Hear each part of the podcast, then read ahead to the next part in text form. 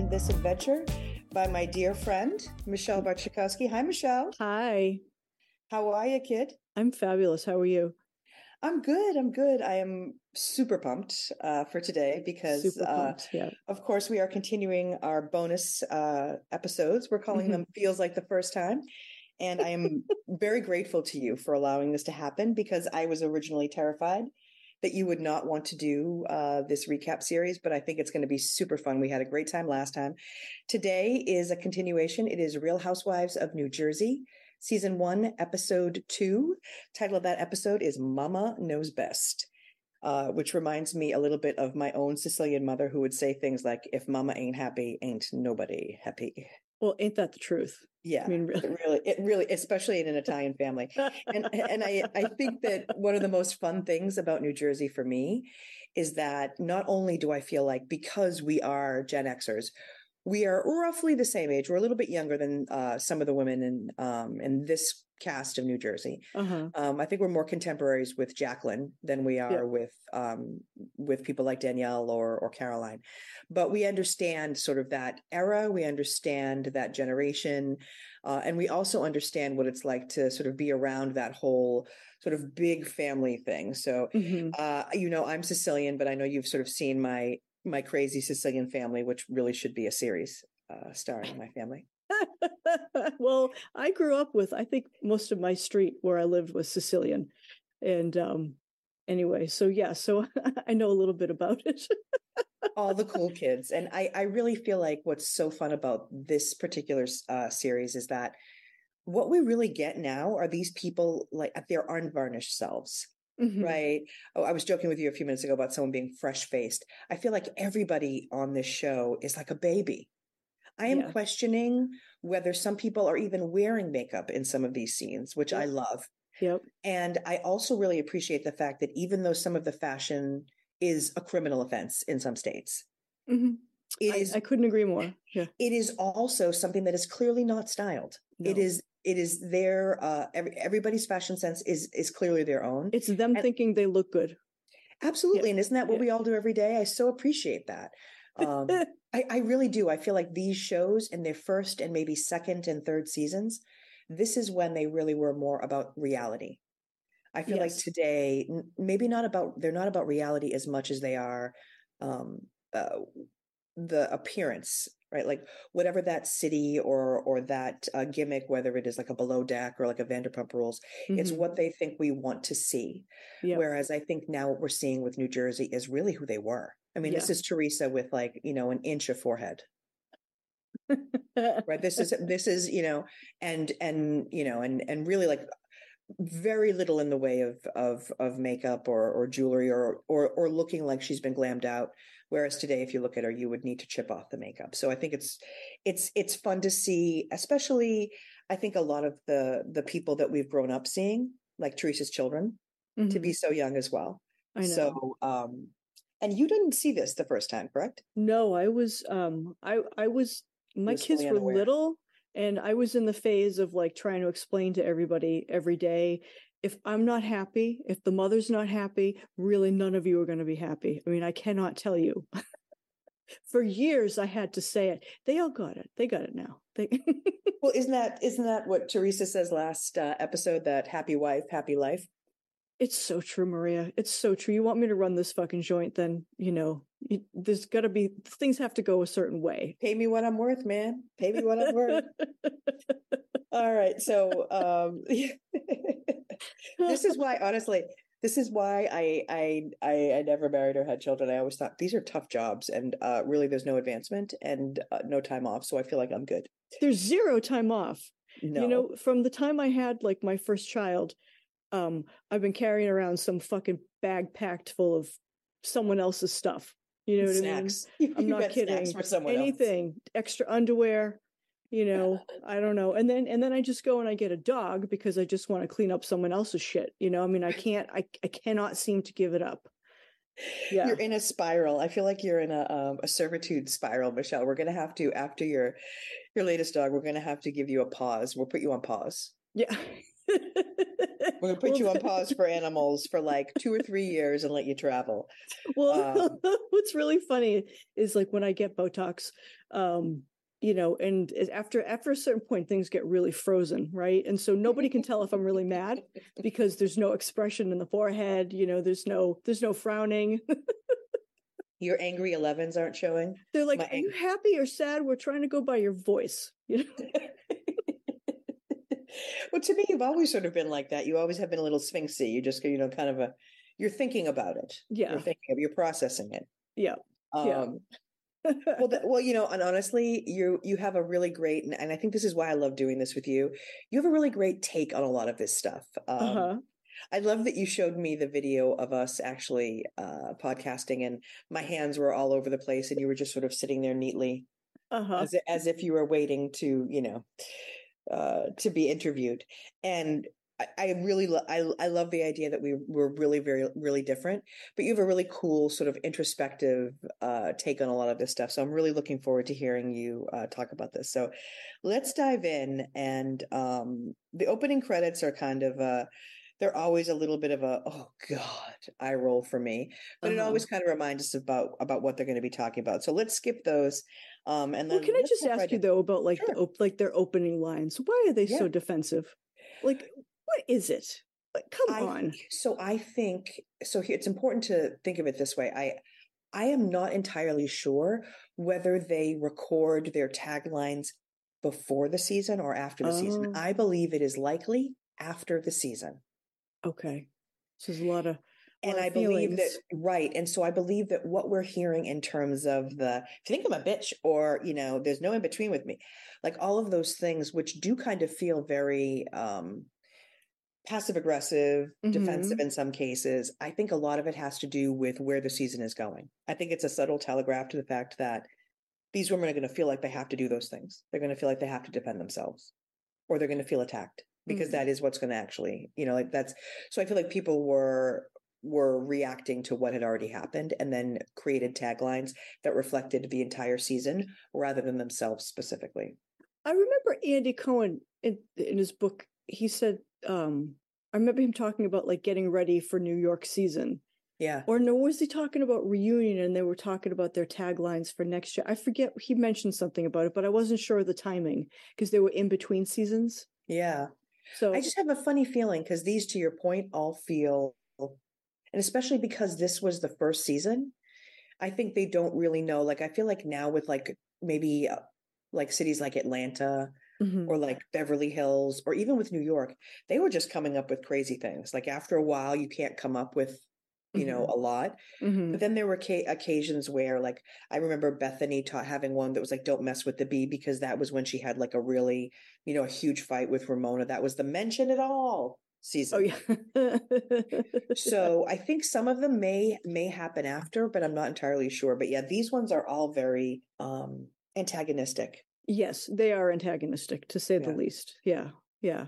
Um all right, well let's um let's get to uh let's get to where we're opening here. So we're in like a gross beige kitchen, right? Which is um sorry, which is Jacqueline's kitchen.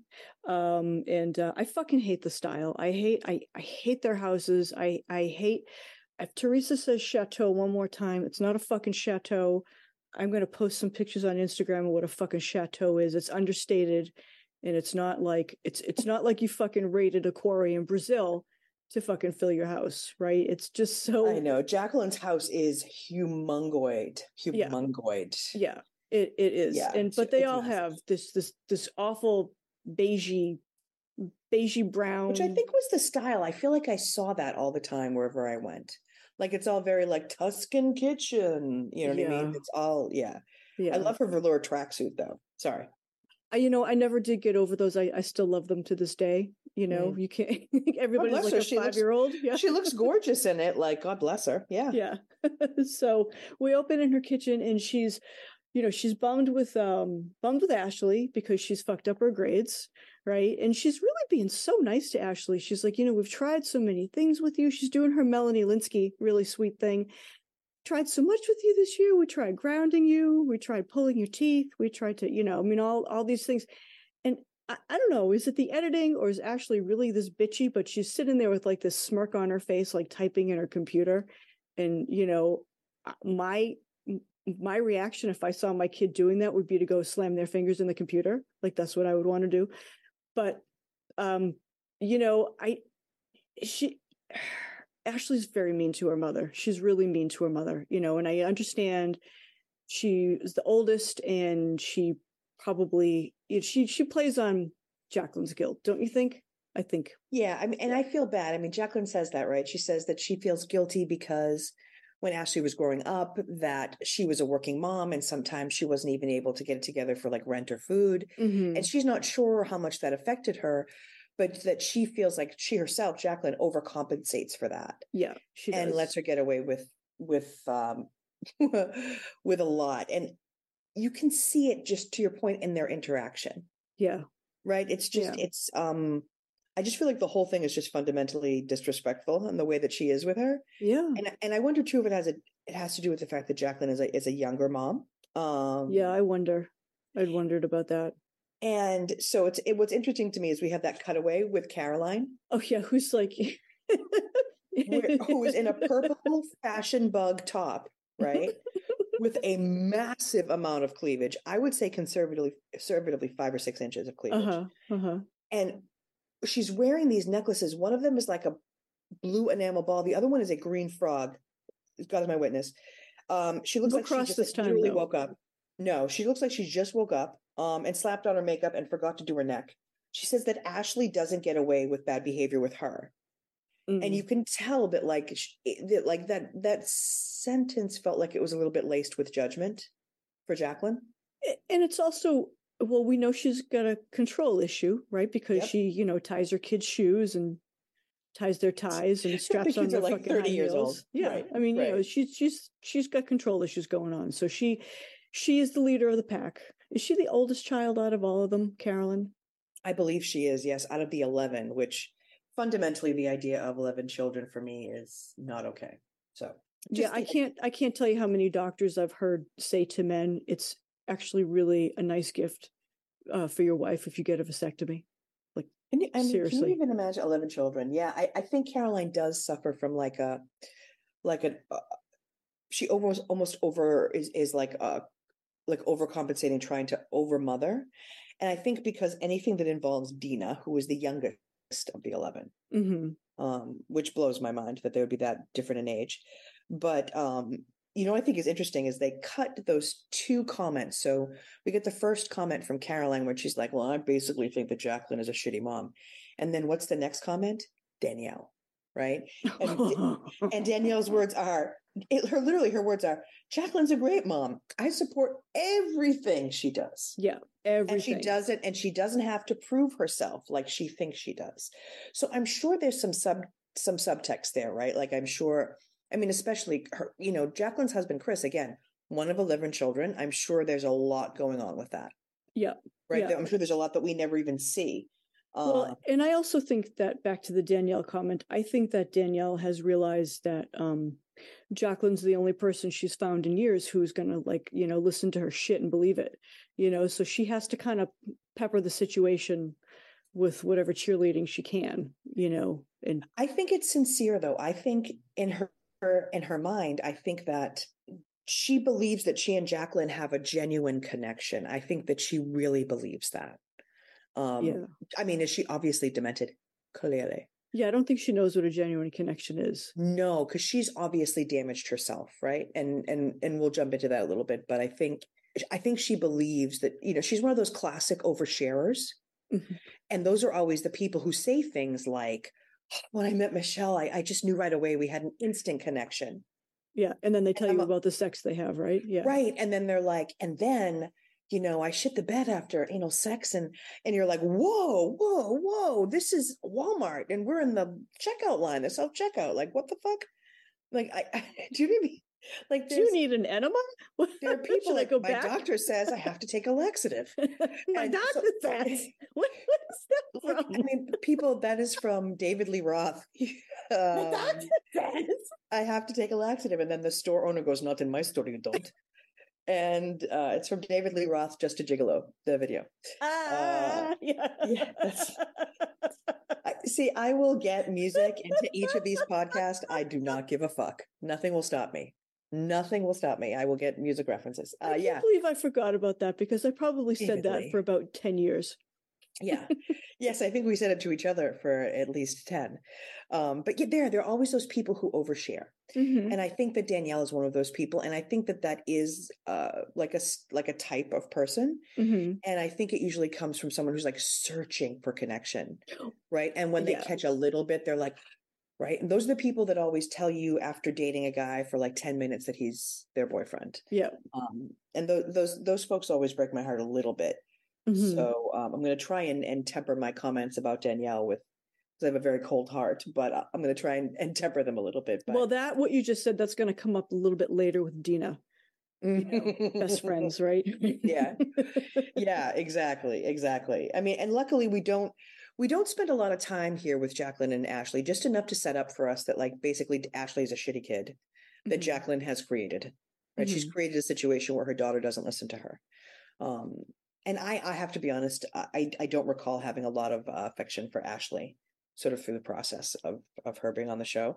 Really? I don't. Yeah, I don't. Um, yeah, she just doesn't do it for me. I, I don't. I don't find her sincere, and I think part of it too is that whatever we're seeing from her is always just she's in a tough time as a teenager and so that's the time that's the time that's being filmed yeah and i also right? think you know um jacqueline did probably fail in trying to give ashley like you know incentives you know like reasons to want to succeed at things or reasons to try new things um but you can know, you imagine what she must have done in order for them to take away everything they took away her car, her computer, her phone, her clothes. Like imagine how bad that had to be. Like what would your kids have to do in order to for all that shit to be taken away from them? How bad how bad would it have to be?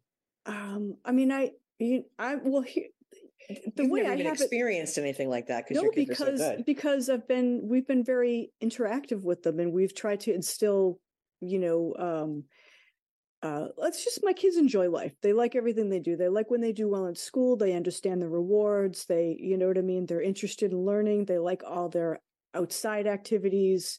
Um, do you know what I mean? And they understand that if they like want to play tennis uh, five days a week with the team, that they have to get their homework done because you know their priorities. And I'm still going to cook, so you know it's all easy. So I, I, I don't know. I mean, I, I've tried to tried to send them in the direction of you know it's it's worthwhile to just to do everything and enjoy everything and i'm not really sure that ashley was really ever given that i think her mother just felt like shit got married still felt like shit had a baby still felt like shit because now she's like got like a, a child who's a teenager with a baby and i was you know i was like a child who had uh, a late in life child who had older siblings and um i got some mixed messages that's all I'll say. so. Right. I'm like, eh, yeah, I'm, I'm sure it's not. Yeah. I mean, that is a really tough kind of position to be in, right? Especially to have a lot of room between you and your sibling. Yeah. And I think Chris is six and Ashley is like, what, 16 or 17? Yeah. Something like that. So yeah, I'm I'm sure this is is challenging. Um yeah, I'll I'll I'll share with you in a second if you don't mind. I'm, i want to talk to you for a second about um, this next scene because I don't know if you noticed something here. Okay, I'm sure. Okay. It, as soon as we're done with with Jacqueline telling us that, like you know, uh, basically Ashley is, I mean, excuse me, Jacqueline is the um, mother ver- is Mother Teresa, mm-hmm. uh, and uh, we cut super quick to Teresa. Mm-hmm. Yeah, uh, t- taking her through. Yeah. It's like a wow, and it's like we take uh, all of a sudden we look at Teresa taking her three daughters. Did you see the skirts they're wearing? They're Hermes inspired, like yes. with the chains. I, yes. I, almost passed out. Um, to this place called Bella Bambini mm-hmm. to shop. Um, she takes them. She says she takes them shopping at least a couple of times a week, Michelle, because she she loves it and she's yeah, used to it. Yeah, she loves it. Yeah, and all of a sudden, so this scene I love because it is like rapid camera cuts mm-hmm. between Teresa, the girls, and the lady who works there. And Maria, that is what it's like to have little kids and take them fucking shopping. It's a rapid, it's a rapid camera cut, nonstop. And you keep wishing you weren't there, basically. But it just goes from thing to thing, thing to thing to thing, and you never finish a thought. So I, I thought, thought, it was, was going to really pass good. out. Yeah, yeah. I, it really, so it really did. It like gave me anxiety. Mm-hmm. So it did what it was supposed to. The, the camera cuts. I honestly, yeah. while I was watching it, I was like, the whole time I kept thinking, "Oh, I'm so fucking glad I don't have kids. Oh my god, I couldn't. um, I couldn't do it." And you know, we hear some real, some great gems from Teresa in this scene. One of my favorites, and I love to imagine this, is that she says she likes them all to match, including herself and her husband. All five of them. Yep, I love the idea of this, Michelle. Yeah. Um, it cracks me up. So, you know, all of a sudden we look and the three girls are starting to run wild and they're like randomly handing her hangers with clothes. And the little one is just having a, a fit over Milania, everything. Milania yeah. becomes baby Hulk. Yeah, she's she awesome. is literally Hulk smashing her yeah. way through this fucking store. Um, and bitches in the cash register. this bitch is everywhere. And as we're seeing this, we see uh, Caroline pops in and she's like, Teresa worries about every accessory. She's the only person who would bribe a two year old with lip gloss. And we cut right back instantly, right to Milania, mm-hmm. who's literally like, Hulk smash. I will pull my hair out. She literally screams. So where does she I, get that? Where does she get that? Her I mother must say that. Out. Her mother must say that. I could not believe it, Michelle, because I kept thinking to myself, who the fuck says that? What a weird thing. You right? know that Teresa says when she goes home, if you don't stop out. it, I'm going to pull my hair out. That's, oh, you, maybe. Yeah. She, I, I could not think of what the context would be. I was like, what the fuck? She's screaming at the register. She's pulling money out. And, you know, and in the middle of all this, Teresa gets a phone call and it's from a talent scout. It's Maria. Mm-hmm. Um, she's she's the talent scout, and she says that she is calling to offer Gia an audition for a film with The Rock. Mm-hmm.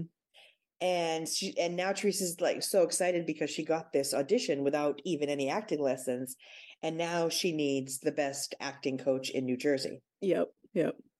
Now I have to ask you: Did you notice the total? Uh, you could see it; it was being added up on the adding machine. Did you notice the total for the shopping? It was something massive. I mean, it was was it like a thousand dollars? Take I mean, take was, a guess. Take a take a guess. Well, I I did see the total, but then I saw her counting out all the hundreds, and so I feel like it was like two thousand dollars. It was twenty six hundred dollars. Okay. Can you imagine? Well, she carried out one bag. I can't even imagine how much each of those outfits must cost. Oh, God. I, I have no idea, but I can't. I like. I thought it was insane. So yeah, it is. Uh, it. Is, I zoomed in and like, believe me, I'm like, I'm using every little thing to like fight to figure it out because the whole time I kept thinking, how much is this going to cost? And this is one of those situations. And Bethenny actually talks about this on her podcast a lot. The idea of people fronting, yeah, uh, like almost in anticipation of the show making the money. Yeah um, because I can't imagine that in real life that Teresa did this. I'm sure she lived well.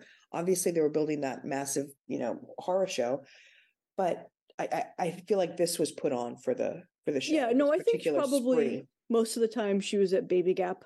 True, true that, true that. Um, all right, do you want to take the next scene? Talk to us about what Danielle does in uh, Mara's restaurant. Um, do you remember that?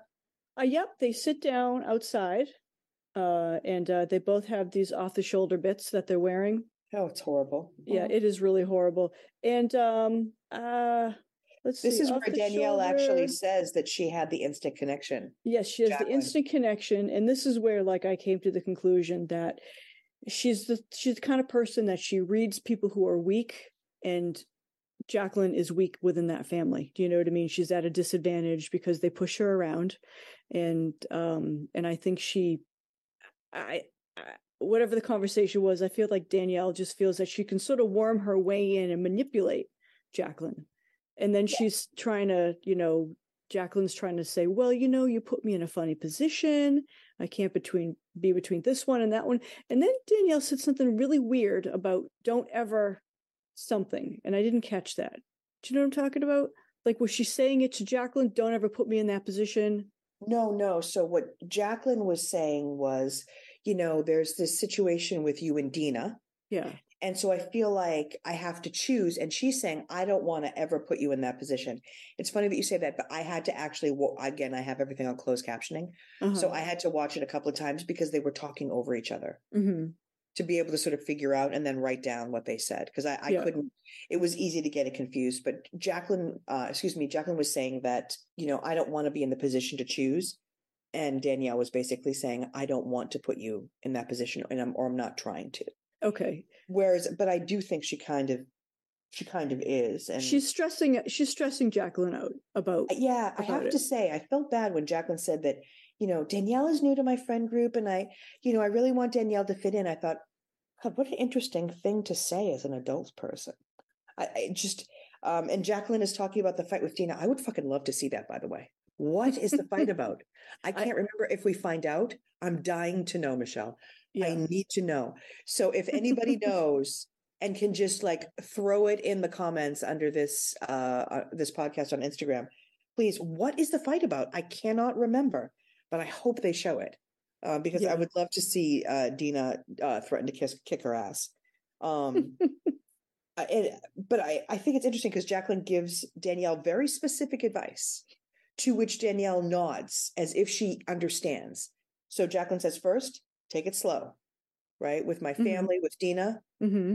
take it slow. Because she recognizes that she, to your point, has this tendency. Yeah. And then the second she says, thing she says is basically the same thing, but she wants to fucking double down. So she says, don't come on too strong. and literally Danielle nods like she knows. Like that's all Danielle knows how to do is come on too strong she only has the one speed pumpkin, right? Yeah, like, that's all she got. It.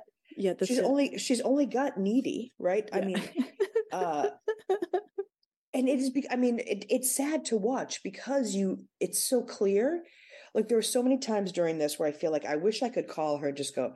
So do you see why this is a fucking problem? Yeah. Do you know what I mean? Like, yeah. So you see why this is nuts? And I'm not sure that she would. Um, but yeah, I thought it was of course, you know, the beautiful way that Bravo cuts it is that, you know, we are literally looking at uh, the the foreshadowing for the rest of the episode, right? Her saying yes. to, to to Danielle, "Don't don't take it slow, don't come on too strong," which is exactly the opposite of what Danielle is going to do, not only for the rest of the episode, but forever in uh, time of in memoriam for as long and, as we're going to know her. And you know what's interesting is um I uh, you know I was on Peacock and I was looking at like the thumbnails. Mm. Danielle's mm. in like every single one of them. Did, oh yeah. Did she just like take over this season? It's all Not about her. Because she yes, it's all about people's reaction to her. Oh, yeah. And it's not so here's the thing. I'd love to tell you that it's because she does things. She doesn't really. She just she comes she comes on too strong. Yeah. And the family, in my opinion, the Manzos, meaning specifically Caroline and Dina and their husbands and peripheral peeps, right?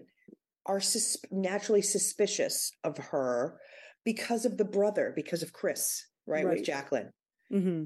They're looking out, and especially Caroline. I mean, think about her tagline: "You mess with your with my family, you're messing with me." Right. She's telling you. She literally is saying to you, "This is what's going to happen in the season." She's gonna, in my opinion, in Caroline's opinion, mess with her family. But also, Maria, just going through life and you know I know when we were kids, we we knew people who had big families, right? You and I don't sure. have big families, but you know, you you, you know, had a neighbor, they had like seven, eight kids. You kind of knew that there was going to be people who had certain roles and things were going to go a certain way, and you couldn't then you couldn't just step in and do and say whatever you wanted, right? I mean, so and that goes for big adult families too. so, spoiler alert um, Danielle Staub, and this, of course, does not come up in this episode, but this is just something that I know, um, is that she is adopted. Yeah. I, I started and, reading her book. Yeah, yeah. And so she is adopted, and that so the family was not big. And so I think she doesn't, uh, I think she doesn't feel accepted and she doesn't know what her place is. Mm-hmm. And I think because of that, she lacks social awareness. Right. Yeah. Right. Like, I think she's very aware of herself. I think she knows, like, I think she does a lot of stuff on purpose but I don't think she sees she she understands herself with other people. Well, I, I think, think that thinks, is a special problem. I think she thinks she can will it to be a different way. Yeah, I, I think yeah, I think she's she she's kind of a heartbreaker. She's special. She is a heartbreaker. She it is she it is, is, a little heartbreaking, right? To to watch it now. I remember watching it the first time and hating her and being like, "What a fucking." Now I watch it and I still, I mean, I don't want to invite her out to coffee, but now I have so much compassion. Uh, yes, for how how sad she is inside and the way that she's behaving and even and and and also too i keep thinking to myself everything that she does and says i keep thinking and it's fucking on camera do you know what i mean like it it's yeah. it's so bad and it's on camera yep. it's not like you just called me to tell me about your cousin danielle who did this thing mm-hmm. this is an actual thing that we're watching. It's available for posterity. This is 13 years old michelle and we're watching it. Yeah.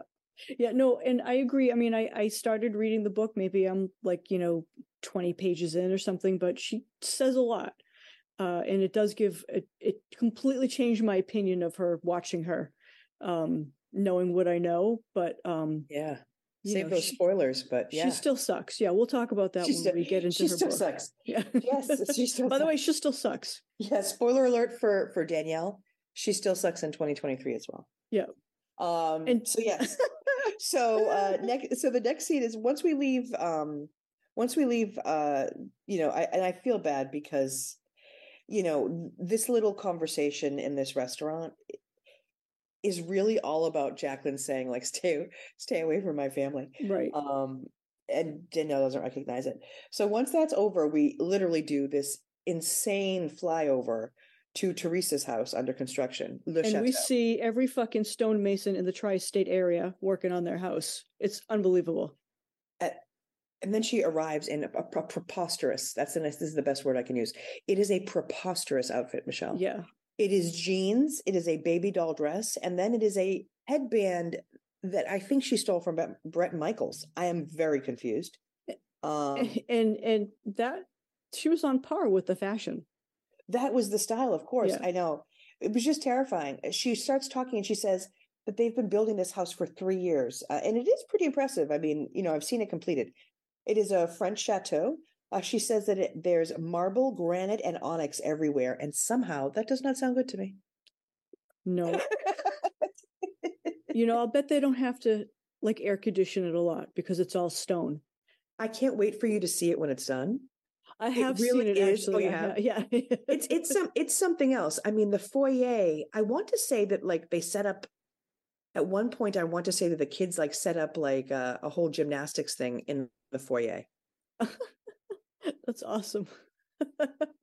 well, if she says one more time that it's French chateau, it's it's it's French disgusting. It's not that is not a French fucking chateau. I'm sorry. The only thing the only thing that she has in common is that the chateaus will have like the the stone, like the the granite floors, again to keep cold because like in the south of France, right, it gets real yeah. hot, and they have the big vaulted ceilings so that all the heat goes up there and doesn't bother you down on the floor and big windows but that's it like that is it like the shit the other shit she's putting in there i i, I just yeah the turrets are too much. Yeah, it's just oh, the turrets. Yeah, it, it's really like I said. This is very much like it feels a lot like I watching a horror movie, mm-hmm. and I know at the end of this movie they're all gonna die, and I, I feel like at the end of this, you know, this arduous process. I mean, she's going to go to jail because of what's happening, partly because of what's happening at this site.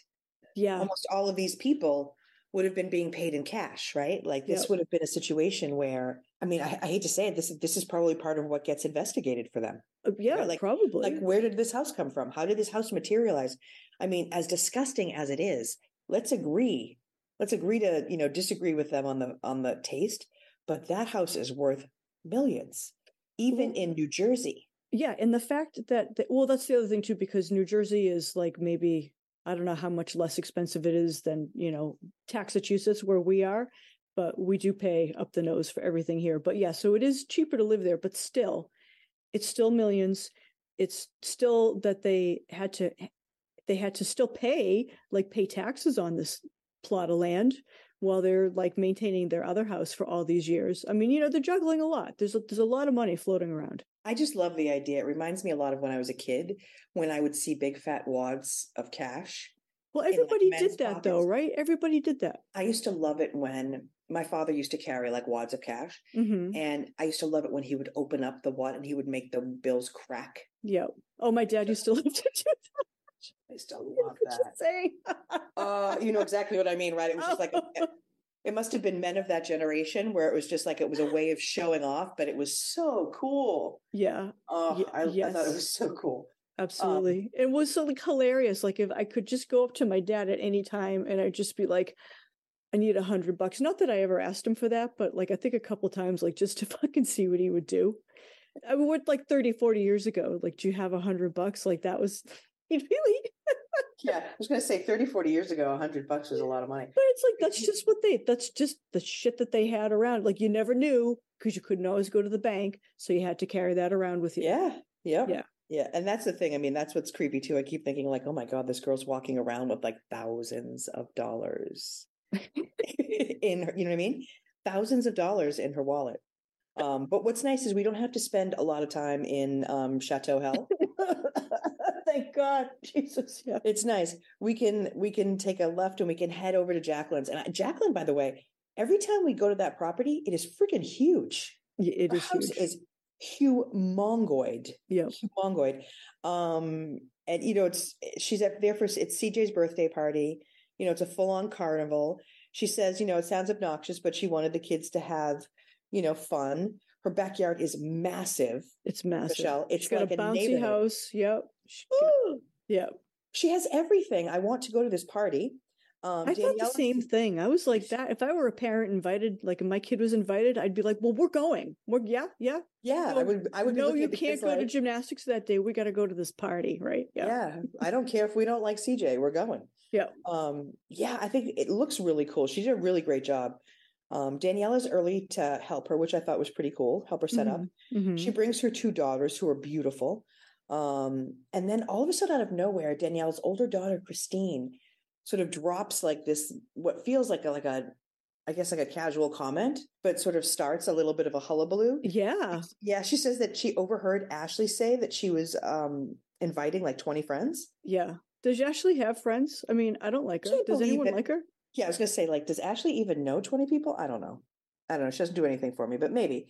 So maybe, you know, and I don't want to be too hard on her, but she's, you know. So it's interesting eh, because in that sort of revelation of that information, Danielle offers to talk to Ashley.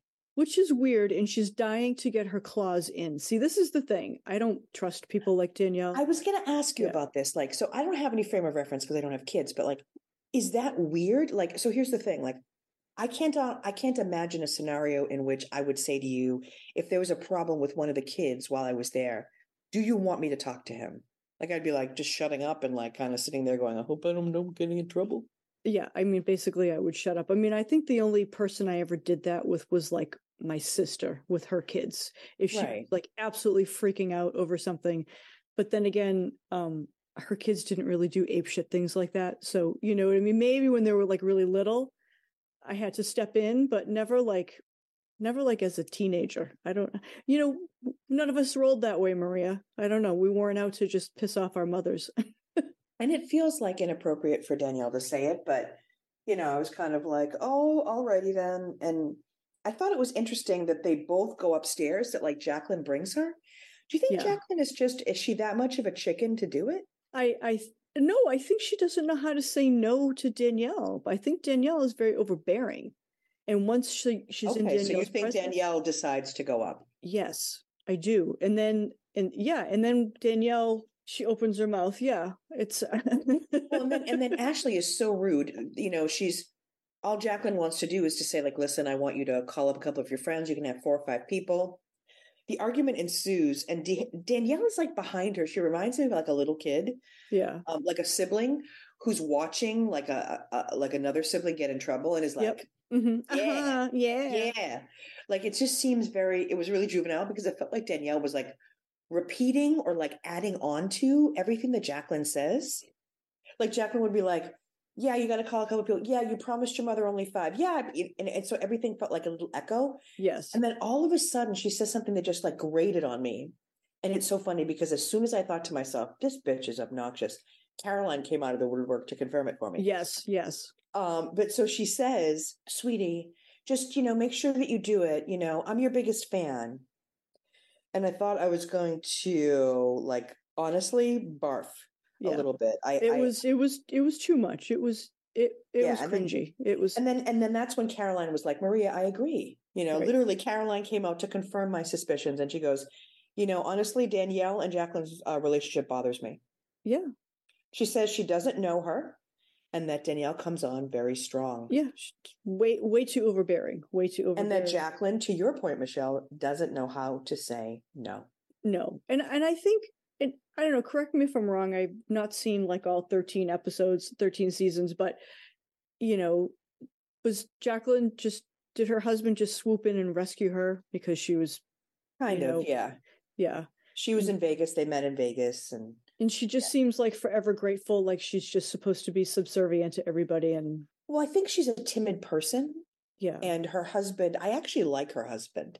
Um but he seems really nice. He is, I think so. And I think he, I like seeing him as the seasons progress with CJ as CJ um, mm-hmm. gets older. But I, I honestly think that Jacqueline always feels to me like, I don't want to say that she's weak, but I feel like she's vulnerable. Maybe that's Very a better vulnerable. word. Yeah, and she's always she's having like own. a little mental breakdown in her head. And you're right, she's alone. She yeah. doesn't really know.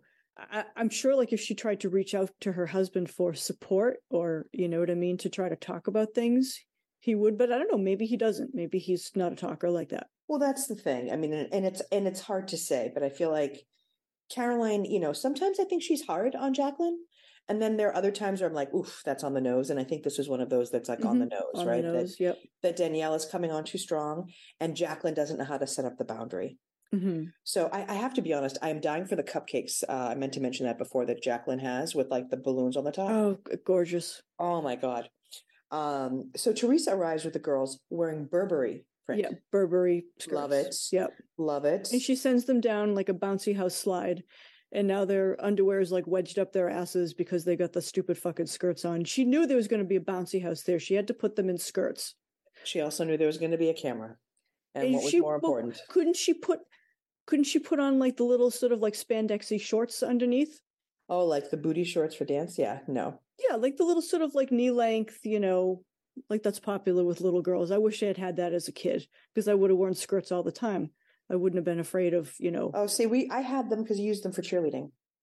Okay, all right. Yeah, because we used to wear like the you know the cheerleading skirts are so short. Yep. And so used to have the um the shorts. But yeah, it's interesting that that Teresa has chosen to like really highlight um like the girls. I mm-hmm. I think um honestly, I feel like Teresa's on a different show sometimes.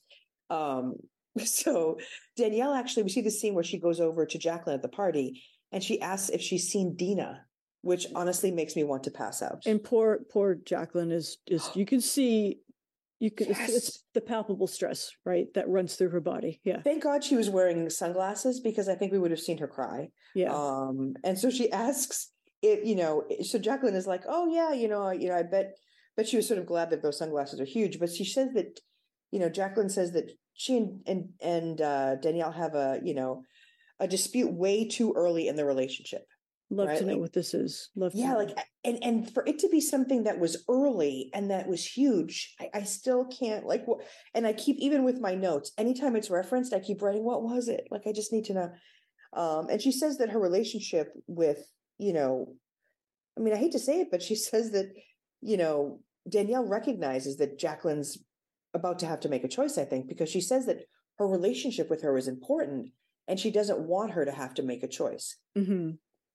But then I think that Danielle is like her own worst enemy. And I think that she is constantly putting Jacqueline in position where she has to make a choice. She she doesn't know how to get out of her own way.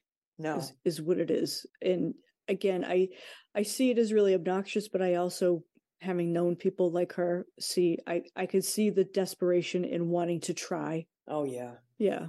Yeah. And so this is where things are going to get cringeworthy, I have to say. Mm-hmm, um, mm-hmm. This is a spoiler alert for everybody listening.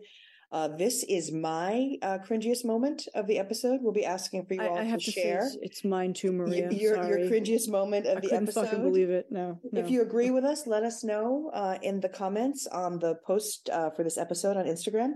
Uh, if you disagree, share with us what your cringiest scene was. But this scene where Danielle finally, I feel like, corners poor Dina, right? And not just hugs her, but like two arms, Michelle? Two arms. And, and like then fucking yeah. kisses her, right? Yeah. Um, and then it was creepy as hell. We cut to Caroline. I don't know if you noticed it, but there was this quick cut to Caroline who looks like Chris just opened a low rent strip club in like the neighborhood. Like she's bullshit. She is so mad. Michelle, she is bullshit. I can't be and, proud of that club. Yeah. no, she's like, this is a, a, club that mama cannot be proud of. And so then all of a sudden Danielle is saying weird shit to Dina. She's like, you know, you look beautiful. Um, can, I borrow those boobies? Yeah. Um, and it is so awkward. Dina is saying, like, you know, I have to, what did she say? I have to question her sanity. Yeah. And she was wondering, it was very like, you know, saying it was like Silence of the Lambs. Like she wasn't sure if she wanted to be her or if she wanted to skin her, Get her and, and, wear her, her like last season's Versace. Yeah. Maybe the best quote from Dina ever. Yeah. Uh, Real Housewives. And I, I honestly, as as stupid as what she was saying was, I get it. Like I don't think Danielle knows either. I think Danielle just wants to be accepted, and Dina is the obstacle you yes. know, to that. Dina is the obstacle to that. And, you know, the part that's creepy. So Danielle hugs her again and she says, let's party and have good times. And then she says something that has to be, I mean, thank God Danielle is not an investment banker because her clients would all be completely bankrupt. She said, if I were to make an assumption, which I hate to do, we might end up really tight. And then, and then it cuts to Dina saying, and then it cuts to no. Dina. And Dina's like, yeah. She's like, will we ever be best friends? No. No. She says that through her like chomping on her gum. She's gonna drop the gum. I mean, it's it's too much for me. It's like I don't know. Uh so yeah, this I feel like this whole scene at the party was I mean, Danielle has a way of making it all about her. So I was glad to be done with it, but I felt like that was for that's for me the cringiest you two. Yeah i couldn't i couldn't believe it. The long hug she wouldn't let go and then they're showing dina like dina's nice enough to put both her arms around danielle. I couldn't believe she did that. I, put the face scared, on her.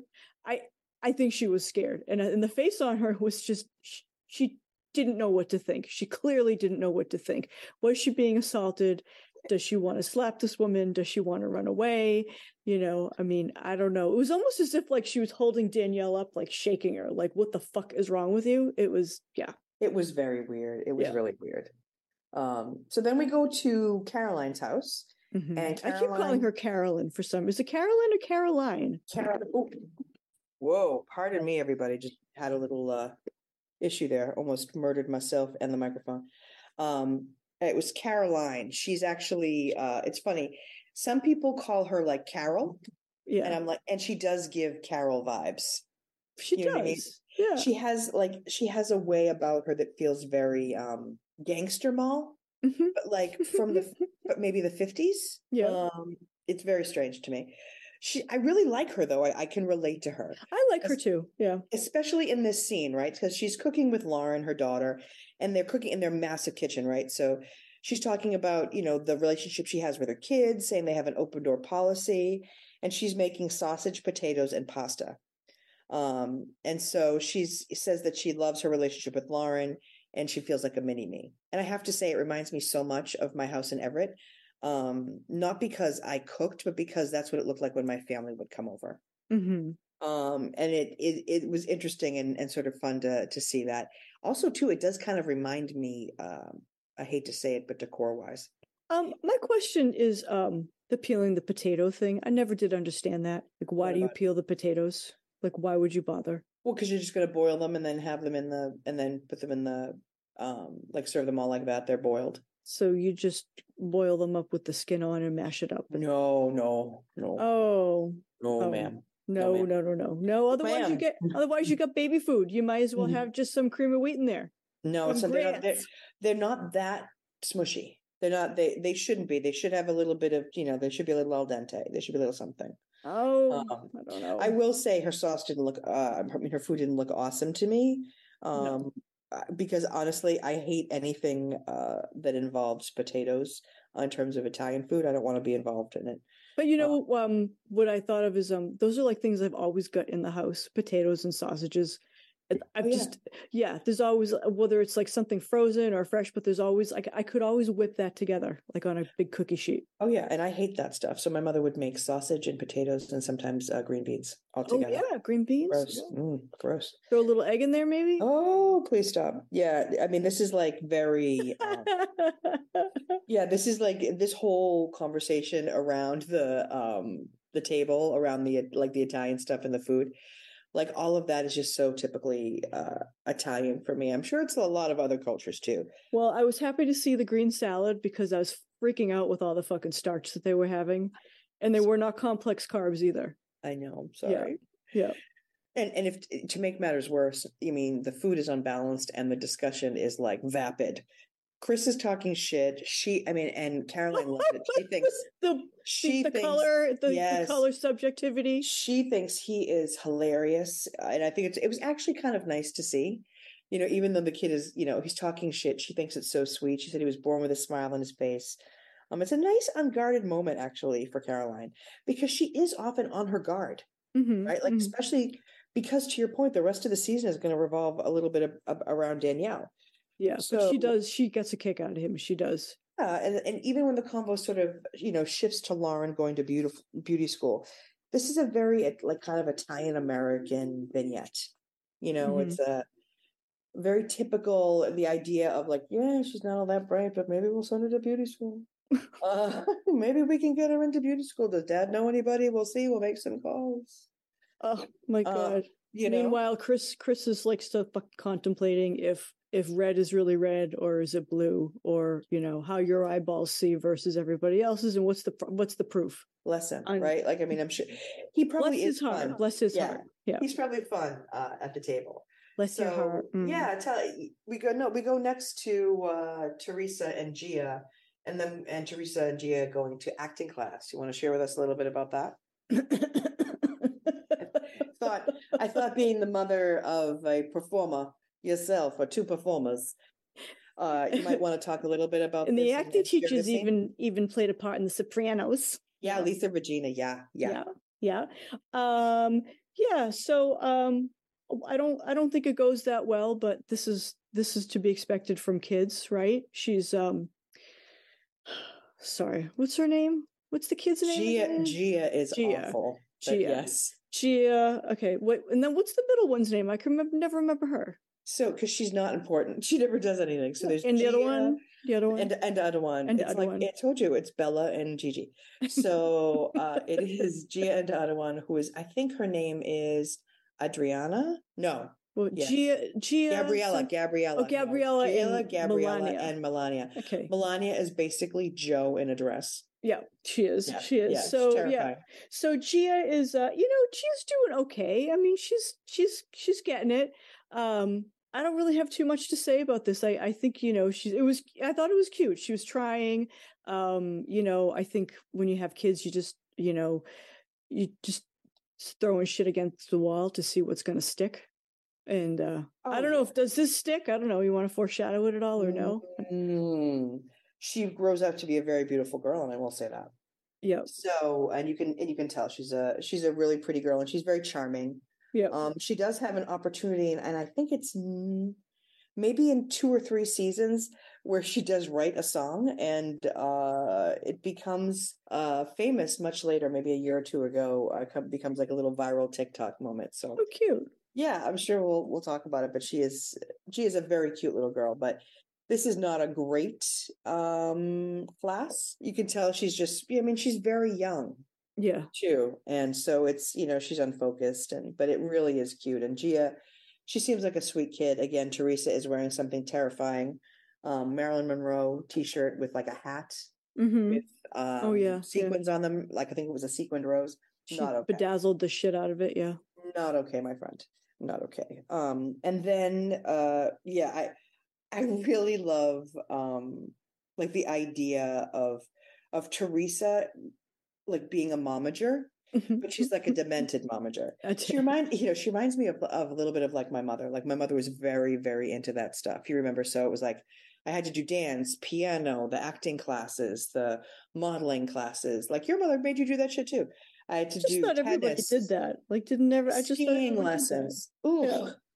I mean, it's exhausting when I think about it. I was like, no wonder, like, I just wanted to relax when I went to college. I was exhausted. You know, whenever I've taken my kids skiing and, you know, and they want to like kind of chill out at the top when you get off the, the chairlift because they're so fucking traumatized, you know, from like, and I'm like, you know, I have a friend, you know, Maria. She, yeah. She had that big accident because some idiot was standing there. Yeah, don't fuck around, dude. Don't fuck around. You get off the lift, you gotta go. You can't just stand there and pick yes. your nose that I'm telling you, like I still can't do those things, but like I feel like Teresa is like that. She wants her kids in everything, doing everything. I alternately think it, it's obnoxious and respected. I'm not. Like, I'm not sure where I really go on that. I got to tell you, also, there was another part of it for me when my kids were little. I did not want to be home with them because there would mm. just be nonstop shit that they would want. They'd want to cook. They'd want to, you know, someone's got to poop. Oh, I got to really? go wipe them up. I got to, oh, yeah. I mean, I wanted to be anywhere but in my house with my kids. Yeah. So I just had them signed up for absolutely everything and I ran nonstop.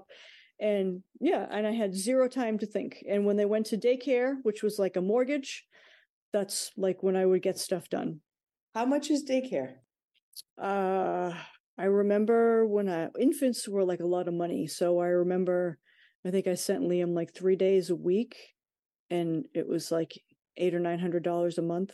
Holy shit. Yeah. yeah. And that I was never have afforded kids. You know, that was like 10, 12 years ago. Well, I had to deal with my parents that I ran their property. I did the business end of stuff because uh, they were older and um, they they paid me a salary and then they also paid for my daycare. That's actually pretty groovy, dude. I would not have been able. to See, that's the thing. Like, I feel like Teresa doing this with the girls is like a form of daycare. Like, I feel like it's probably to your point, like her getting them out of the house, mm-hmm. getting herself out of the house. Yeah. It's probably something to look forward to as well. I'm such a horrible bitch. My cold, dark heart. Um, so let's get to what I feel is like one of the best scenes uh, in the entire uh, episode. And I'm curious if you've noticed some stuff. So we head to the back of Caroline's house, uh, which is also another one of these like palatial homes mm-hmm. with a mm-hmm. backyard that looks like it's I don't know. I mean, it looks like a the Serengeti. I mean, yeah. it's lush. It's amazing to me. So all of a sudden, we see uh, them call for Lauren, mm-hmm. and then if if you look really close, you see Caroline with what can only be described as a demented smile. So, uh, for our friends listening, uh, this particular uh, episode is going to have a, a, little bit of a visual component that I'm going to be posting on uh, the Instagram uh, post for this particular episode. So, I'll be sharing with you some of the pictures that I'm talking about and that I'm sharing with Michelle now. So, Michelle, I don't know if you can see this, but this is the like it is. I mean, nah, it's so bad. It's like so yeah, bad. No, that uh-huh. is like not okay with me. No. And so they call Lauren out. And here's basically they're so mean to her. Yeah, here's basically the entire conversation. I well, and then I, maybe you tell me what I mean by this. I felt like it was like brain shaming. Yeah. Right. Like if if she were if they were making fun of the fact that she was like sleazy, it'd be slut shaming. So I'm like, they're making fun of the fact that she's basically stupid. And so they're sitting there talking about the fact that she's not very bright, but should probably go to beauty school. And basically, she's sitting there honestly staring up at them, kind of like giggling every couple of seconds. Mm-hmm. Um, I, I think they're very demeaning towards her. I felt really bad, but she, I think it's a, I think it's systematic because it didn't seem strange to her. Like her face didn't change at all. Yeah. Well, when she goes to therapy, you know, that's going to come out that there'll be some shit there, but no, they're, they're not nice to her. And I, I, I, I, I don't, you don't talk to, you don't you don't talk to one kid in front of like their siblings about like if they're stupid or if they don't get it. You just you have to it's just not done. It's not done. You don't you don't talk about like your your spouse badly. You don't you just don't do that. There's there's a decorum where you know you if they don't have a certain talent they don't have that talent but they have others. Yeah and she even says i think caroline even says at one point we want her just to be the best lauren manzo. Right. Why can't they just keep saying that yeah, and I, and I want to say like maybe you should get your husband on board with this shit because he's the one who keeps saying you know like like I know a guy, and so basically they're it, it feels like they're setting her up to go to beauty school, um, and honestly she says very little other than to complain a little bit. Well, her hands would hurt. Well, she said yeah. that earlier. Yeah, she said that earlier. She said her hands would hurt. Um, oh, hands! Ah, yeah. I can't touch you anymore. Yeah. My hands, they hurt. Yeah. And then we we swing wide and we go to Danielle's house. Uh, and she's on the phone with her ex. Behind her, actually, I don't know if you noticed this, but I'm gonna. I have a picture of it for you as well. Uh, everybody is the candlestick from the game Clue. Uh, I don't know if you can see it, but it is right here, Michelle. It is humongous. Oh, I did see that. I did. yes, huge. it is a huge candlestick. Um, well, that's her weapon. Yeah, she's and she tells us that the relationship that she had with her ex was completely destructive, um, mm-hmm. and we mm-hmm. can tell that. Um, also, honestly, I can tell from the phone call that it was also extremely boring. Um, here's something that I wanted to, to note to you. So this is a one-sided convo. Normally on Bravo, they have to share. Yeah, I wonder if this was completely staged. Yeah, uh, either that or I wonder if this was very early yeah. and they weren't really doing that. But today, you would never have a situation where someone would be able to say, I'm not sharing this phone call. So I wanted to mention that. These are so rare in Bravo. So um, she's waiting for a child support. Something to note here she says here that she's been divorced for two years. When she meets Jacqueline, she says it's been six years since she was divorced. So something oh. to something to bring up. Um, and so while she's, you know, talking about this, we get Jacqueline and she pops in in a little talking head wearing the most enormous Maltese cross I have ever seen. Yep. Yep. and she says that Danielle's ex is very selfish. Um, and honestly, it's the whole conversation is just basically Danielle trying to get money from her for her ex. Honestly, I wish they would have cut this. I thought this was a super boring scene. Where is she getting her money from? She got this massive house. I mean, she's keeping up with the Joneses somehow. Well, she has the house, but I mean, it could be in foreclosure for all we know. Yeah. You know. So yeah, we swing back wide again. We hit the car. We're in the car with Jacqueline. She has oh. Ashley with her, and she says that she's been trying unsuccessfully to have a baby yeah. since CJ was uh, six months old. Yeah. And uh, so she mentions her age, actually. She says that um, she's 38 and that Chris is 42. Um, is that like old? Uh, it is considered old in the baby making world, yes. So when did you have Liam? Were you 40 what? Well, I was 40. So we have to back up a couple generations because um, my dad was a late in life child. Like he was the youngest of seven. My mother was a late in life child. I was a late in life child. I was the extravaganza. I was the 13, 15 years later. Um, and my mother, I think, was 40, and my dad was 45. Brian was a late in life child. So never occurred to me that we would not have kids whenever we fucking felt like it. Like I just Oh wow. That clock didn't seem to tick with me. I just figured everybody else in my family did it. Why wouldn't we? You know, so but yeah, then they sent me when my when my OBGYN sent me to like the Mass General special um like advanced maternal age ward, you know, that's that's that's so like, like geriatric mother. Well, geriatric. I'm not kidding. There were women in there, like in their like mid fifties, pregnant, and never speak of that again. Yeah, and I was like, you know, 37 when I had Stefan, and you know, I, I did. I looked pretty good still. You know, I I can't. I I got to say, I was like, I don't, oh, I don't feel that old. You people are sending me here, but yeah. Um, so that is old in terms of like just all the shit that can go wrong. Um, and it and, sounds like so much has gone wrong for Jacqueline. Yeah, I don't know. I mean, all those miscarriages. That's yeah, four know, in a row, right? Yeah, it's really upsetting. Like when you really, really want a baby, and um, yeah, it's sad yeah. because she goes into the doctor's office and they don't. It sounds like they don't know why. They can't quite pinpoint what's going on. No, right? They don't really know. Is it? God, I mean, it, and she's so emotional. This this part actually makes me really sad. So I just I feel like I want to skip over it because I have nothing I have nothing shitty to say about this section. I feel like she's really emotional and sincere. Um, I thought it was really sweet when she talks about the fact that she shows right away. Mm-hmm. So she mm-hmm. takes out her take all, yeah, yeah, and then just to put them back. I just the idea of that just kind of broke broke my heart a little bit. Yeah. Um, and she said she can't feels like she can't enjoy the pregnancy because she's worried about losing it. Yes. Um, and so this was a, a sad scene, but I feel like the good news is right around the corner is another fantastic, funny scene and this is, of course, the scene with Dina uh, and the interviewing of her assistant. Who, if I'm not mistaken, Michelle, her baby man, if yeah. If I'm crazy, is he? Do we get his name? What's no. his fucking name? He's just boy toy assistant. Oh, for Christ's sake! Watched by bald cat. Yeah. Oh, for Christ's sake! So the kid rings the bell. Did you see what the bell was, by the way? Mm, refresh my memory. It was ridiculous. Michelle, it was terrifying. The bell is a butterfly. The bell. Oh, that's right. Her fucking bell is a butterfly. So Dina t- starts talking about. She brings this kid in wearing a, a red uh, polo shirt, mm-hmm. and she never introduces him. She ta- now all she we see a voiceover, and she's showing the invitation for the Project Ladybug fundraiser, which she runs. Uh, it's like a g- girls' night out fundraiser. Um, and so this kid with the faux hawk comes in, is interviewing to be her assistant. And he sits down. And once he sits down, Michelle, and, and here we go now to the pictures. I have more things to show you. I don't know if you oh, saw this. what do you got? What do you got? So when he sits down, there are some things in her house that we need to discuss. So okay. this is the table runner in her I, I, think that's her dining room. I, I didn't that? know was that like crushed up grass or moss or I didn't I, understand I that. believe it is felted. Did, did is it vomit? And to like look i it looks like someone threw up on it. Mm-hmm. um i don't understand what's going on with that. And then as soon as he sits down when he starts talking you can see behind him is this figurine this porcelain figurine yep of this cockatoo that, that, cockatoo yeah. I i can't with it. You her love house, birds.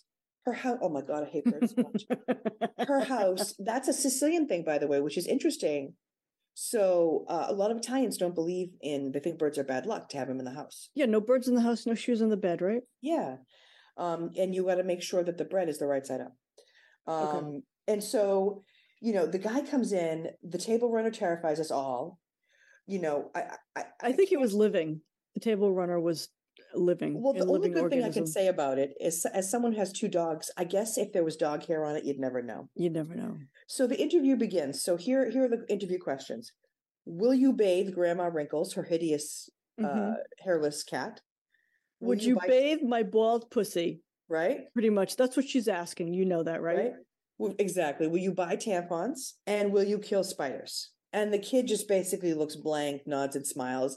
And Dina, I guess, you know, she just wants it to work. So she says she hopes it's going to work out. Mm-hmm. Um, and then we cut to Danielle and her daughters at her house, and they're lacing up their shoes to go for a run. Mm-hmm. Danielle lets us know that she and her daughters run seven days a week. Seven days a week, yep. What did you think of that neighborhood, Michelle? Did you check out that neighborhood that she's running through? Uh, it was nice. That was pretty sweet. Those houses. Yeah, it was huge. pretty sweet. Yeah. So this is where she says to us that she's been divorced for two and a half years, which, as I said, does not coincide with what she said earlier, um, which oh, okay. is not entirely surprising. So she says that she, um, you know, if she doesn't get her divorce settlement soon, she's going to lose everything. And this statement, Michelle, I don't know if you noticed this one. This one was one that for me, it was one of those things where I had to stop it and rewind it, play it again, and go, "Really?" She says, I can't struggle financially anymore. Someone just, has to yeah. save me and my girls. Yeah, swoop in and save me. And I was like, oh my God. So we go instantly to her going on a date. Um, Teresa, we have a little like talking head with her. She tells us that Danielle met him through Juicy Joe mm-hmm. and that the age difference is significant, but she says to each his own, mm-hmm. which is so funny because Teresa will say shit like that, but does not really believe shit like that. Mm-hmm. Um, and so it's actually a cute scene a little bit because her daughters are helping her choose outfits. Yep. Um, yeah. With all like, you know, the she's broke ass and she's got all the really big designer names. Yeah, what did she say? The the purse was Chloe? Yeah. Yeah, God bless. Steve arrives, the famous Steve, mm-hmm. uh, with a bouquet. Can I ask about this, Michelle? Because I, you know, uh, you have a little more class than myself. He arrives with a bouquet in a vase. Is that a thing you do? You arrive with them in the vase? Yeah, you know what's really funny is um yes, you can get bouquets in a vase. Um and there is some etiquette that says you should do that.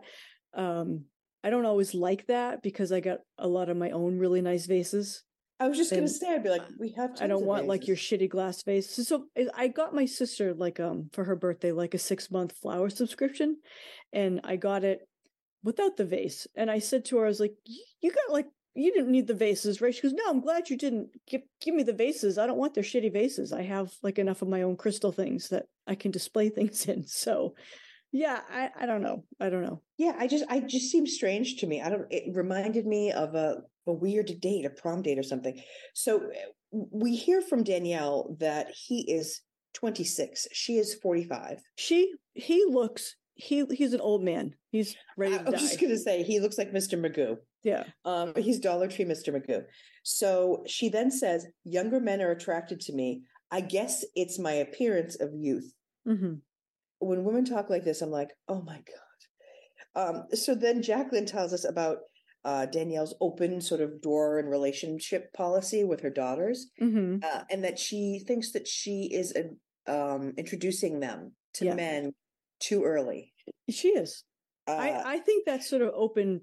The thing is, is it's all about what Danielle needs. There's no protection for her kids, and she's going to turn them into more wackadoodles, just like she is. That's an interesting, uh, interesting perspective. Tell me, about, like, when you look at Danielle, what are the things that like are jumping out to you as things that feel like she's selfish? Um, look, I get that, like you're a mother in your 40s, and you know you're still a very viable creature. You're going to be here for a while. She looks good. You know, she wants to have fun, but you know, you also have to like play like the mom part. So you can't go walking around, you know, dressed up like a hoochie whore and um, you know, with all your skinny ass shit hanging out for everyone to see. You just I don't know. This she lacks decorum in in my opinion. I, I don't really know how else to describe it, but you know, there is there is for me, there's a line that I crossed becoming a mother and then you know i don't know i guess past like 40 it was just like okay you know um at some point you sort of start to like disappear in in the eyes of like the public you know that like you're not like this young this young hot thing anymore or you just you just you, just, you lose youth and people like to look at youth right? But she's not entering that phase of it's nice to sort of fade into the woodwork and not be looked at all the time. She still wants that and i think that's a little gross Yeah, and I think that that also speaks to that need that that she had. Yeah, that that, like it it feels like an overwhelming need. Um, so she leaves with Steve, um, and it's actually, I you know again I like don't have kids, but I think Christine is fourteen. I feel like they should have a babysitter. Um, no that's uh, if they're just going out for a couple of hours yeah no is it okay? Yeah. I wouldn't be trusted. I'm like, I'm like I shouldn't have been trusted. I would have been. Oh yeah we leave our, our I would have. I would have burnt the house down. Um, Oh well, see, that's it. We just we would get like Chinese food delivered or pizza or something, or you know. oh I yeah, mean? keep me busy. I like how this. That's goes. what we do when we go out. Like, nope, don't cook. Please don't touch the stove. Yeah, please never, never turn it on. Never, never it on. open the door. Yeah. Yeah, I mean, I it's she. I feel like it's. um I feel like this happens a lot. Like her her daughters are behaving like this happens a lot. So I think you're right. I think, you know, it's sad that she's not more focused on their safety. But she does boogie down productions with him, uh, and then we arrive at the night of the girls' night out. So Dina is at the Brownstone setting up the Ladybug event, and Wait, now sorry, for the I just have to. I have to double back Yeah. because they're at the restaurant, right? So I'm sitting here. Oh, no, I haven't done it yet. They haven't got. We haven't gotten there yet. Oh, sorry. Okay.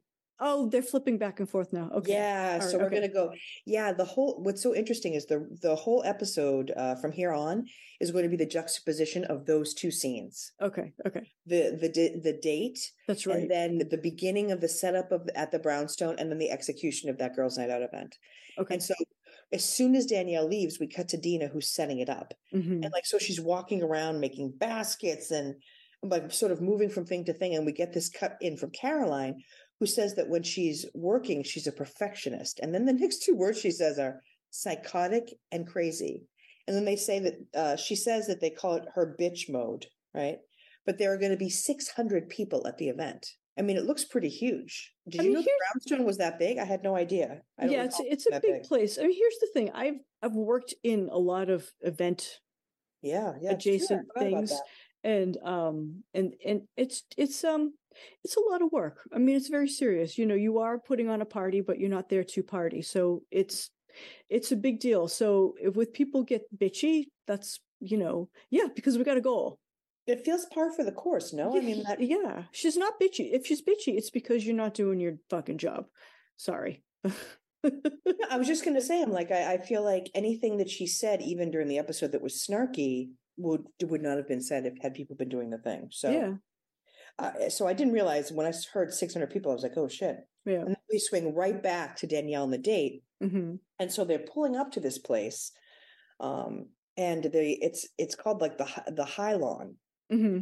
And I'll I'll have to share with you. I'll I'll I'll post it. I actually got a couple of snapshots of the menu. Oh yeah, the type of menu that does not have prices. Oh dear, yeah. Um, Danielle so likes that. She does, and her skirt is insanely short. Mm-hmm. Did you mm-hmm. notice this? Mm-hmm. It is. I mean, God bless her. She has a great figure. Yep. I mean, she looks amazing, but that skirt is so. It's like painfully short. Mm-hmm. Just to see her in it, um, even even though she looks good. Um, and so they sit down, and she says, "You look nice." Um, and he says, "So do you." And then she goes, "Yeah." Did you see that? Mm-hmm. Another kind of blatant sort of need. I this this thing that when women do that to almost to show like no i'm confident in myself it's so it misses the mark by so much. Yeah it does. I know I, like it overshoots it by so much. If she had been more subtle and just smiled then that would have conveyed like yes i'm confident in myself. I know that i'm attractive. Or just thank you. How about yes. just a thank you? A lot of people right. have a hard time accepting like praise praise yeah they just yeah they just just say thank you I used to have a real hard time with that, actually. I used to have a hard time with that, like after sessions, when people would have like nice things to say to me. I wouldn't know like what to say. Uh, and I would get like all creepy and weird. And so I started saying, Thank you so much for saying that. I really appreciate it. Okay. And it was just something, it, and it became the thing that I said. Okay. Or I would say, Thank you so much for saying that. It means a lot to me that you did. Okay, so next time you say that to me, I'm going to know that you're just on bullshit autopilot. You know, yeah, you haven't well, even yeah. heard what I said. Yeah, I'm, I'm billing. Right. I've already moved on in in our lives. I'm right? writing down your trade secrets. Hold on. Seriously, don't tell anybody. um, you know, and as, so as soon as she says, "Yeah," she goes, "You're very lucky." To him, and he says, "I know." And then this sentence I thought was really, and you tell me, did you have a reaction to this? So it's just a, it's not something she says in the restaurant. So it's her her um, interview.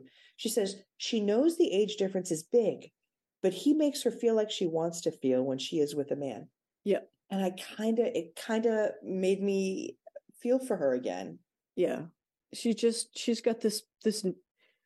There, she's looking for a place, then she could just never fit in anywhere, you know. But I don't want to do too many spoilers on her book, but she yeah, felt she was she felt she was pretty special right like right from the womb well right? and that's the thing i think that she feels different and i think she feels separate mm-hmm. even when she isn't separate. Yeah. I mean she's a member of this cast michelle. Yeah it, i mean this is an exclusive thing it's not like there are 400 people in this cast. Yeah no so so she creates a lot of her own problems yes all of them. So just when so i am sitting there looking at this and i pause it on her face and i'm like this poor lady, this is literally what I'm thinking. I unpause it, and her next sentence, I literally wanted to shut up, shut the television off. She says, You want to sneak in the bathroom? And I went, Oh, like, what? So this is what I wanted to go oh, back to. Oh, so, you know, I watched these like several oh, times, oh, you know, before we recap. And so one of the times I was watching, sitting there with like my 15 year old, because he's entertained by by all of these. And of course, he just goes, "Mom, um, have you and Dad ever like snuck off like in in the restaurant bathroom or any public bathroom ever and done it?" Yeah. And I was like, "Stefan, it's oh, that's so inappropriate. Go ask Dad." goes, yeah, I mean, it's just he's so like, "What is he gonna tell me?" I was like, "I don't know what he's gonna tell you. Just, just like." Again, like it's like she doesn't know any better. Yeah. Right. Like she just doesn't know any better, you know. And here's the thing again. So she says that and she goes, Do you think we could do that? She says, Do you want to want to sneak in the bathroom? Do you think we could do that? And he looks at her yeah, and then he and just he goes, goes, Finish eating. Yeah, finish oh, finish your oh. food. Finish it. Then. Oh yeah. shit! I I was like, oh my god, this is not going to last long. And so, honestly, I loved this episode because these two scenes I thought were riveting. Yeah. So we cut back to Dina at the brownstone, and Michelle, I have to have like a moment here where I'm like, I literally want to reach through here and I want to hug you and I want to jump up and down and I go and I want to say, "Oh my god, oh my god, oh my god." I fucking love events like this. This you like do. girls' night out thing. I fucking love these things. So, have you ever been to an event like this? Yeah, I have. I fucking love them. I used to do these things. So my mom, my my second cousin Diane, is uh, was the president of this um, women's organization. It's actually I think it's a Polish one. It's called Zontas. It's a businesswomen's association, and they used to have events like this in like the 80s and the 90s. Mm-hmm. And Connie and I would go and seek and destroy. Like we would go and spend stupid amounts of money, have so much fun, eat all the food, have the, you know what I mean? It was so great. It was just for my personality, perfect. I have okay. a feeling that you didn't feel the same way. No, I don't like those things. No, like room like a room full of ladies just scares me. And uh yeah. No, I don't like people. You know that. I don't like anyone. I like you. I just because to me, I'm like Michelle. If this were happening right now, I would be like, "We can't record tonight. I'm going to the fucking girls' night out of." Yeah, I'd be like, "Bless you, my child. You have yeah. your time." Yeah, I'm, I'm sitting love, right here. I love these things. Um, uh, yeah, I just um, I, am I'm, I'm all about this kind of stuff. I, I I think they're so fun. So Dina starts talking about who the vendors are, and it mm-hmm. looks pretty cool actually. There yeah. looks like to be a buttload of vendors. She says that her vendors are everything from scrapbooking to Botox, which I think should be the title of her sex tape. Scrapbook, right? Scrapbooking to Botox. From, from yeah. scrapbooking to Botox. Then uh, scrapbooking was so big then. Well, honestly, that was the kind of place where you would go and there'd probably be two or three tables. Yeah. Set up just for people who love to scrapbook. Yeah. Um, and so yeah, the event looks it's looks fucking packed. You, you know, there are cuts from place to place, and all of a sudden we see Ashley and Jacqueline.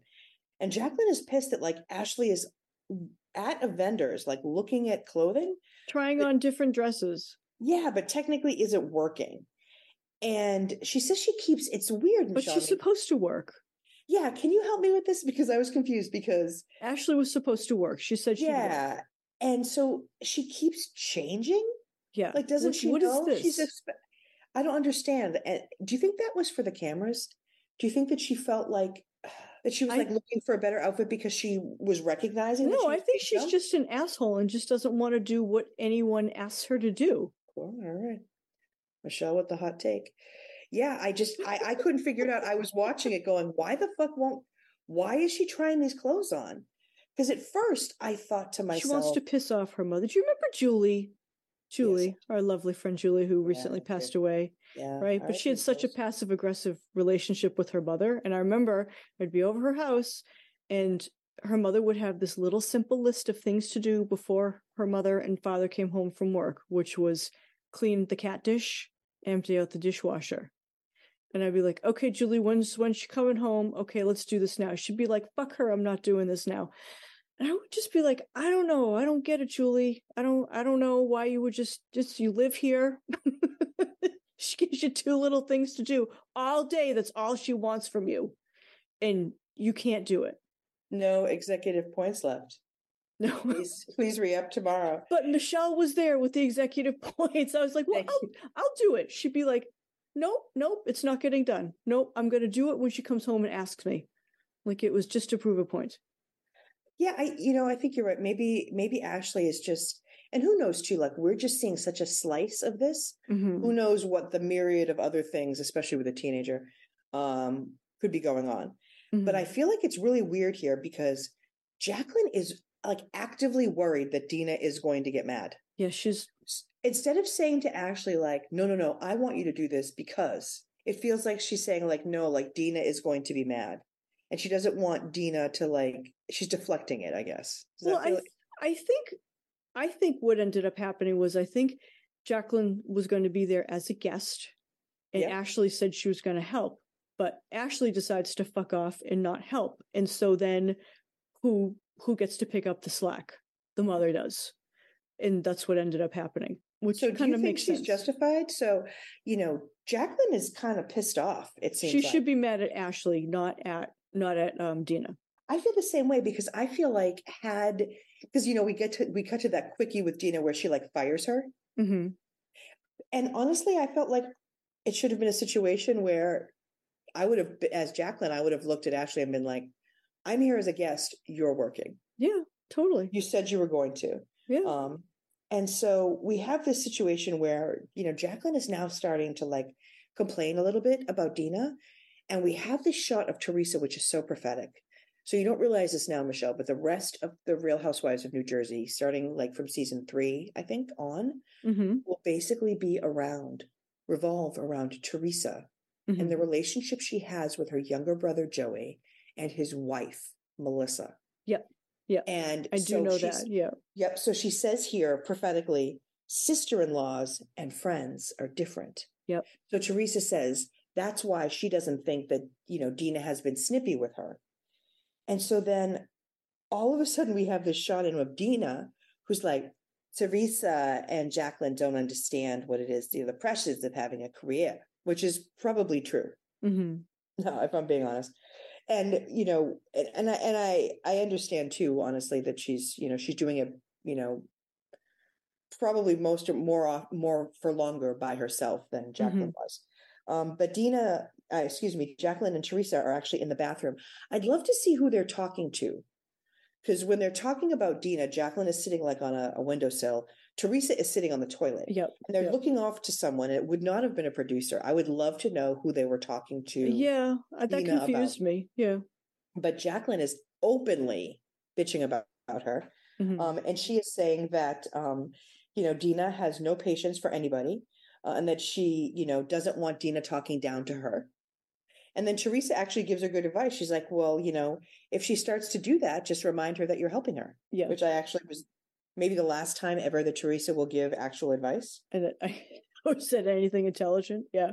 But I think that the next thing that happens, this gave a lot of color, I think, to what has happened before. It's almost like, uh, you know, like at the end of a movie like The Sixth Sense, where you realize that Bruce Willis was dead. And mm-hmm. then you rewatch the movie and say to yourself, like, oh, here's all the clues that I missed. Uh huh. Yeah. Once I heard this next sort of piece, I rewatched it and I found the clues that I missed, which is Dina and she says she and Jacqueline were much closer when Jacqueline first married Chris. Yes. They had that was curious. in common. Yes. And, you know, uh, Dina was going through a divorce. They both have daughters, right? Felt like they had a lot in common, but they have drifted, drifted apart recently. Yeah. So to the, me, that makes a lot of sense why things are already a, a little bit um, tenuous mm-hmm. Mm-hmm. with Dina for Jacqueline. And so now she has Danielle who's trying to pee in the pool. Yes, and so it's um so everything is relative, right? So it's it's and I say this to my kids all the time. If I suddenly like blow up that like, you know, they've they've like not they've like left a glass on the table, you know, it's probably because for the entire week I've been picking up all their shit and been saying it to them and they only see it as an isolated thing but it's not it's it's many things so yeah i did i did feel the same way is is there must be some insight there um which made me kind of feel sad. I, I, went back and looked and I noticed if you rewatch the uh, scene of the birthday party when Dina arrives, mm-hmm. she and Jacqueline, uh, they hug like this, like their yeah. or the tops of their bodies touch. Yeah, it's not really like a sincere hug. No, I mean, I, I hate to say it, but Danielle they both have really big boobs, though. Danielle is practically humping Gina. Yeah. Yeah. And Dina is hugging her back, whereas with Jacqueline, it was like a lean and a pat thing. Yeah. So you could tell there was some tension. I didn't notice it until I heard that. Yeah. And then I went back and I noticed a little bit and I started to think about all the things that Jacqueline was saying, using that as a lens. Yeah. And so she's Dina's irritated that, you know, or or is she irritated over is she irritated with Jacqueline over Danielle or is it something else? Right, right. That's the thing. Did this happen before? And is this like exacerbating it? Right. So then Jacqueline says Dina can be nasty at times. So um, I would never have married into a family like this. Uh, just just to be clear, never. I never would have because there's too many of them and they can all make the decisions and you know, you can't just come in and just say like I'm going to be independent here and I'm going to put my foot down. You know, there's there's good and a bad. I mean, you know, I don't all my in-laws are in other parts of the world it, it can get lonely. But on the other hand, I have this fabulous autonomy. Yeah, I mean, I think you're right. You know, my hot take is the Lauritas are like the royal family. Yeah. Like once you get once you get in, yeah.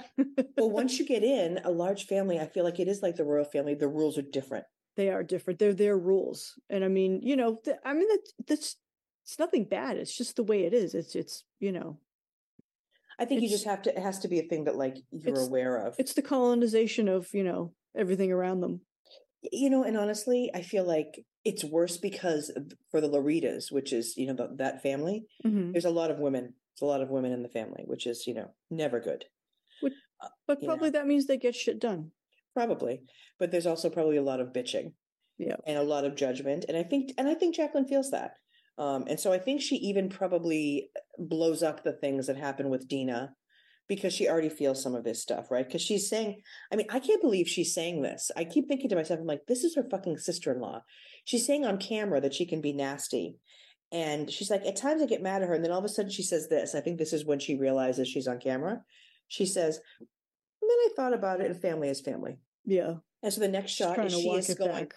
yeah, she walks it way back. And the next thing you do, you you see is her holding the bag and Teresa holding the raffle tickets. They're going table to table, mm-hmm. right? She says she doesn't want to be on Dina's bad side like Danielle.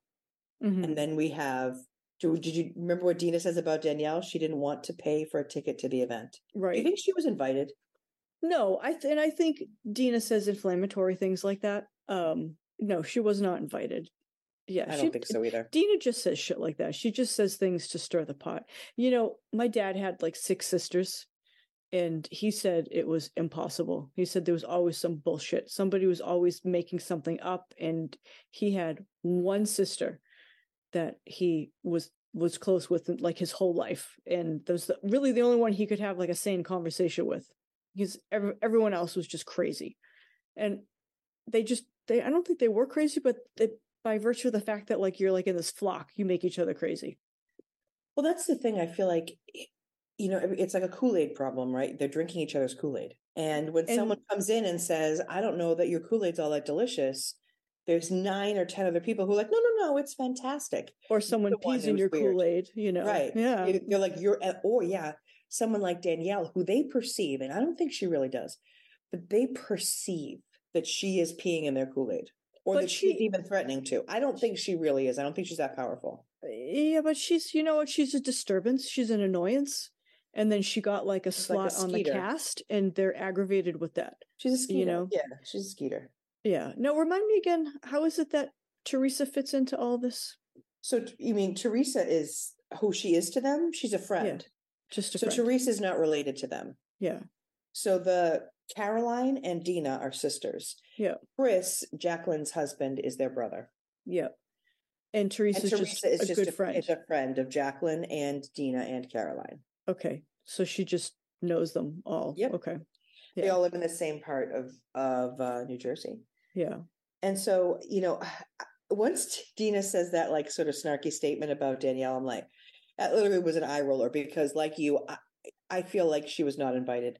Mm-hmm. Um, and she her next statement is she goes we are talking about dying children here. And then she yeah. goes well we're not meant to be friends so why bother? So i i think that's her admitting that she wasn't inviting her. Yeah yeah. Um and so it looks like it was a fun event. The theme apparently was 70s discos. And so then out of nowhere and inexplicably and inappropriately teresa and dina and jacqueline come out in afros. Mm-hmm. thoughts? I don't know. I mean you know what did they get against curly hair? Yeah yeah why do they have to make fun yeah, honestly, I thought that the afros were kind of cute.